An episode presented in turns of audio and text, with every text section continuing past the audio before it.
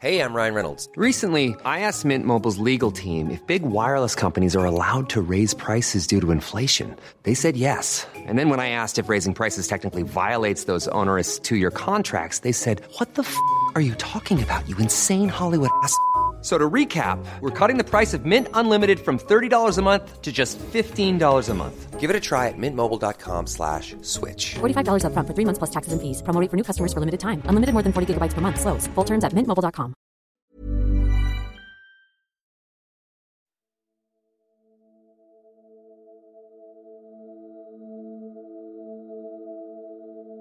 And I started to realize we need to show people not just the problem, but the solution and not just threaten people. You know, you need to take action on coronavirus or you'll suffer, but give people an opportunity to help other people in their community, for example. The darker the situation, the more people need hope. What does the change we want to see look like?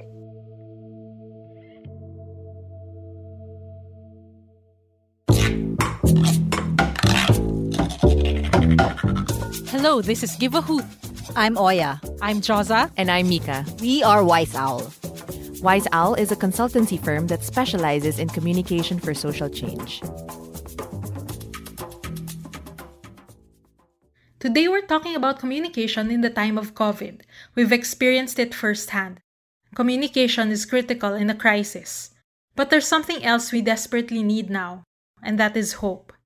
So we talked to Thomas Coombes, a communication strategist based in Germany. He worked with orgs like Amnesty International and Transparency International. Thomas is also the founder of the organization called Hope Based Communications. My name is Thomas Coombes. I'm a human rights strategist and a communications expert. I've been working in communications for around 15 years, trying to get a lot of media coverage. And I always saw my goal is to try and raise as much awareness as possible about human rights abuses. But over the last couple of years, I had to really confront and change the way I do communication. And so, hope based communications is based on five very simple shifts to look at actually are you telling your own story or actually just responding to other people's story?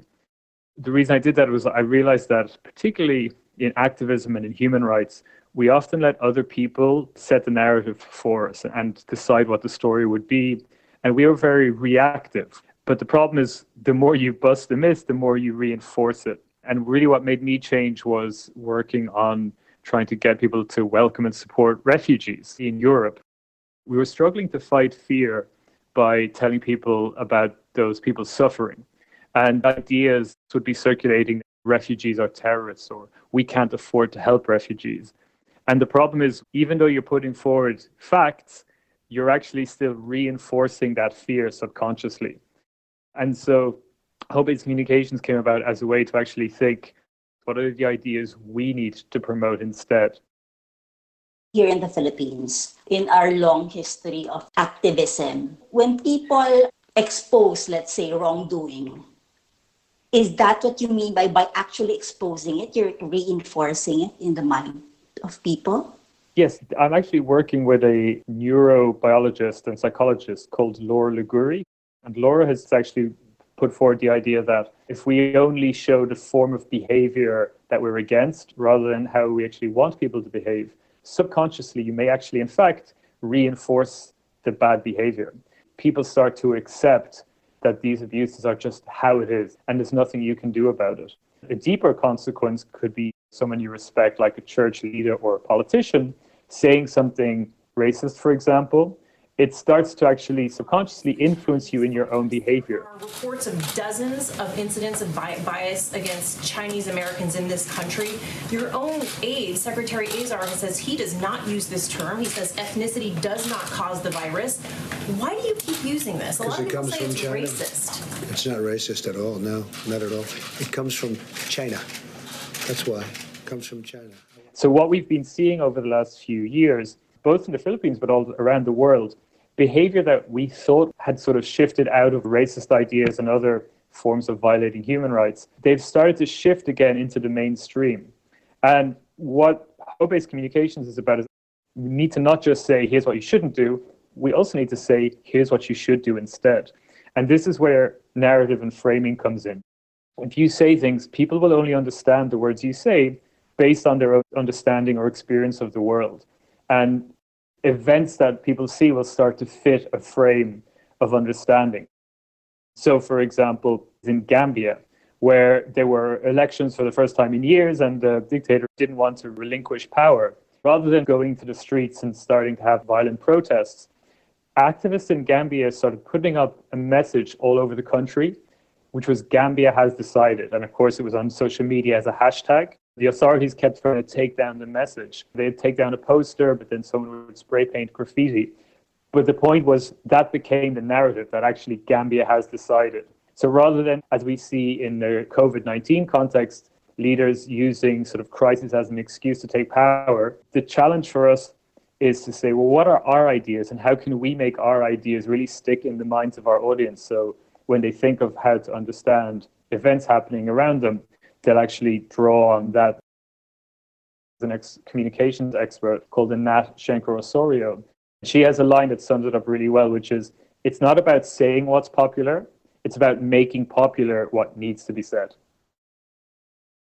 If we apply that to the situation now with the coronavirus crisis. How do you make that hope based? I see it in me, I see it in my friends. They're becoming very, very anxious because all the uncertainty, all the danger, the risk to life. How do you apply a hope based approach to address that? So there are two very important levels here. The first one, I think, is to really understand the emotions of the people we're talking to. And this is where really tries to bring brain science to bear on activism. People make decisions both rationally and emotionally. Facts are important, but if we don't pay attention to how people are feeling, we may not actually get our message across. The immediate response to the spread of coronavirus is a great example where first the messages were you have to wash your hands, sort of a threat message that you're at risk if you don't take these steps. And we saw in so many countries that didn't quite work. People thought, well, that doesn't apply to me. I'm young. And they would still go to the park and go to the pub. And what you saw then was a shift to a different form of leadership, particularly Jacinda Ardern in New Zealand or Angela Merkel in Germany, calling on people to actually take responsibility that you're not just doing this for yourself. It became a message of solidarity and interdependence we're putting in measures that means that we won't be those countries, but they are extreme, and I need every New Zealander to help me. We won't achieve that income of looking after everyone unless people follow the rules. And I, I but there's a deeper thing at play that we as activists need to be very aware of that how people feel affects how they respond to seemingly very different policy messages and issues. A lot of people have been saying, oh, could the coronavirus or the COVID be a sort of Chernobyl moment that it exposes leaders, you know, have failed to actually take care of us with their decision making. So Anat Shenker Osorio, she said, this could be seen as a 2008 moment, but also as a 9 11 moment. When the financial crisis happened in 2008, a lot of us thought, okay, this shows that the financial system needs to change, so surely we will finally reform it. But in 9 11, after the attack on New York, there was such fear in society that not only did it drive negative effects on human rights, that you know government said we have to take away freedom to fight terrorism. Terrorist attacks can shake the foundations of our biggest buildings, but they cannot touch the foundation of America. These acts shatter steel, but they cannot dent the steel of American resolve. It created greater fear in society that actually makes people feel less empathy. So we know this from brain science that when you trigger fear, you're triggering our fight or flight response. So basically, if we want people to care for each other and to see the world from other people's perspective, they actually need to feel safe and happy. But we may inadvertently be creating this fear in society that you know, not only makes people less likely to respond to the immediate crisis, but there's a danger that there's going to be a longer term decline in empathy for other people because this fear just remains in our society. There's a, great writer called Brene Brown who, for example, calls terrorism a slow release capsule of fear that remains in our society and makes it hard for us to trust each other. And that's when you have leaders who start to come along and try and divide us.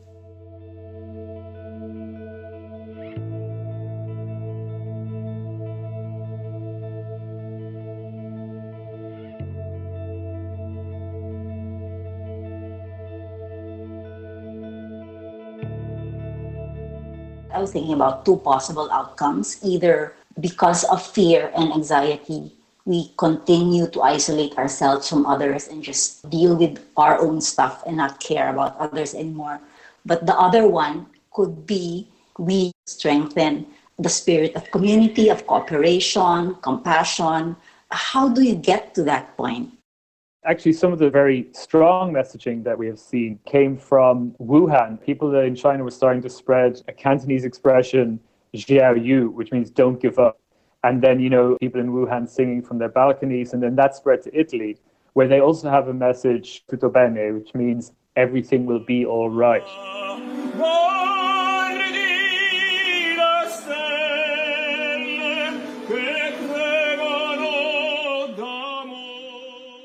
That's a similar thing that we've seen as an effective response to authoritarian populist leaders. In New Zealand, Jacinda Ardern won an election with a message that was, let's do this. You know, we can actually get these progressive changes she was promising done.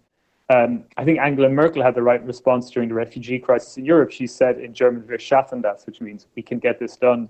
And of course, you had my biggest hero of all, Barack Obama. His election campaign said, Yes, we can. A creed at the core of every American whose story is not yet written. Yes, we can.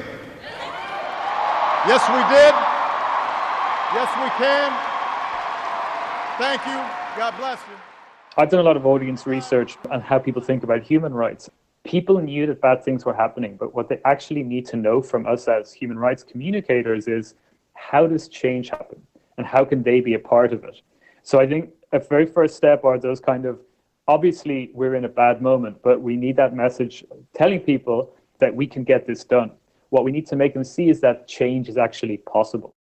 We have to communicate a reassuring confidence and a positive outcome of this mess that we're in.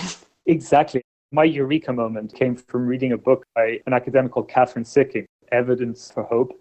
And she had this basic message that actually when you work on human rights, you're always looking at the worst things happening in the world. So you have this feeling that, you know, we live in a terrible world. But she brought evidence to show things are actually getting much better.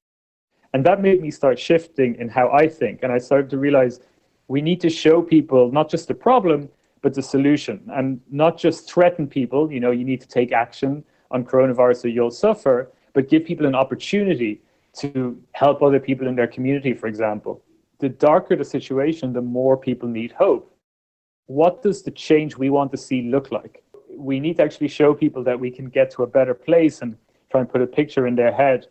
A great example of that is Martin Luther King Jr.'s speech, I Have a Dream.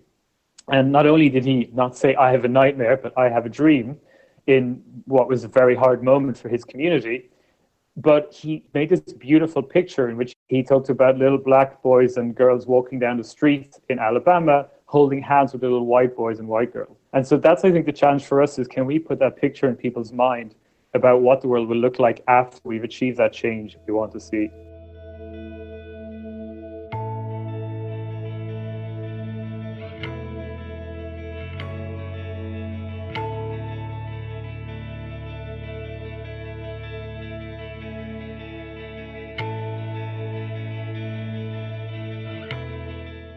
Thomas, here in the Philippines, there's also anxiety over, aside from the virus itself, the government response.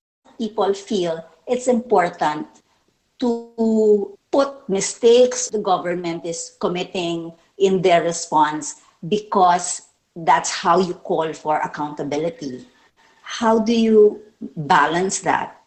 I really strongly feel this desire to point out hypocrisy or failure on the part of governments. I do believe that actually the coronavirus has partly been caused by the rise of nationalism in the world, which made leaders fail to work together across borders. But what I've learned is that when we just base our communications on criticizing the opponent, basically the opponent becomes the story and we're just playing a part in their story.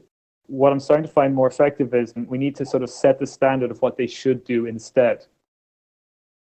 Nelson Mandela was quite good at that instead of saying all white people were to blame for apartheid, he actually started to show them empathy and essentially have faith and trust in their own humanity, which actually then encouraged them to live up to that standard. It will forever remain an indelible blight on human history that the apartheid crime ever occurred. It will forever remain an accusation and a challenge to all men and women of conscience that it took as long as it has before all of us stood up to say, enough is enough. And I think what this moment shows more than anything is that actually the job of governments is also to take care of us. And what has happened here is that we were always told, oh, you can't do that because we need to have save money for other things. For example, you had John Bolton, when he was charge of America's uh, foreign policy, he cut all the funding for pandemic preparedness because he said, oh, healthcare is not a security issue. And what we need to try and do is actually reinforce the idea that the job of governments is to show empathy for people, to care for each other, and also push this idea of interdependence. We must obviously always call out mistakes, but I think it's about putting them in the context of what needs to happen next and have strong call to action. For example, why don't we propose that every CEO gives their bonuses from last year into a common fund and create a global bonus for all the nurses and doctors who are on the front line? Well, here it seems the citizens are showing the way. Private individuals, companies, groups who are trying to help out poor communities who are suffering because of the lockdown. So you're saying that's the one we have to highlight? If you want to change the narrative, you have to be the narrative. So basically, the actions you take become the story. You've really put your finger on it. That's saying people are stepping up, but often our inclination is to tell the story of the inhumanity. If we think the awareness of the inhumanity will drive action, but actually, it's also telling the stories of humanity that drive action. If you want your audience to behave a certain way, you actually need to show them people like them behaving that way.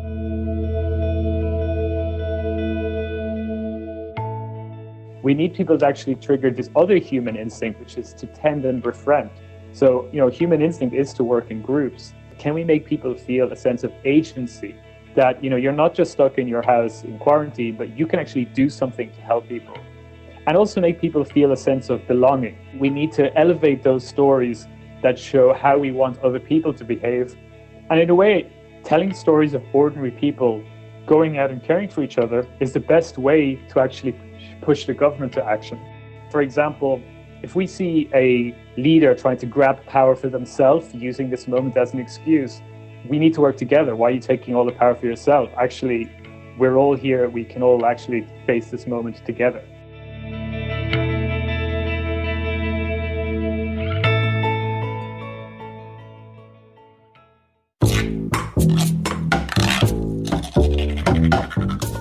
Thanks for listening to part one of two episodes about hope based communication in the time of COVID.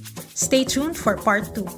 Thanks to the people who made this possible, specifically Puma Podcast, the Spark Project, and our backers. Shout out to Trisha Aquino, our producer, and Mark Casilian, our sound guy. I'm Oya. I'm Joza. And I'm Mika. Give a Hoot is a podcast for communicators about social change. Please listen to our future episodes. If you haven't subscribed yet, please do so. And look for WiseOwl.ph on Facebook, LinkedIn, Twitter, and Medium. You can visit our website, wiseowl.ph, and we'd love to hear from you. Send your feedback to hoot at wiseowl.ph. Use your voice. Give a hoot.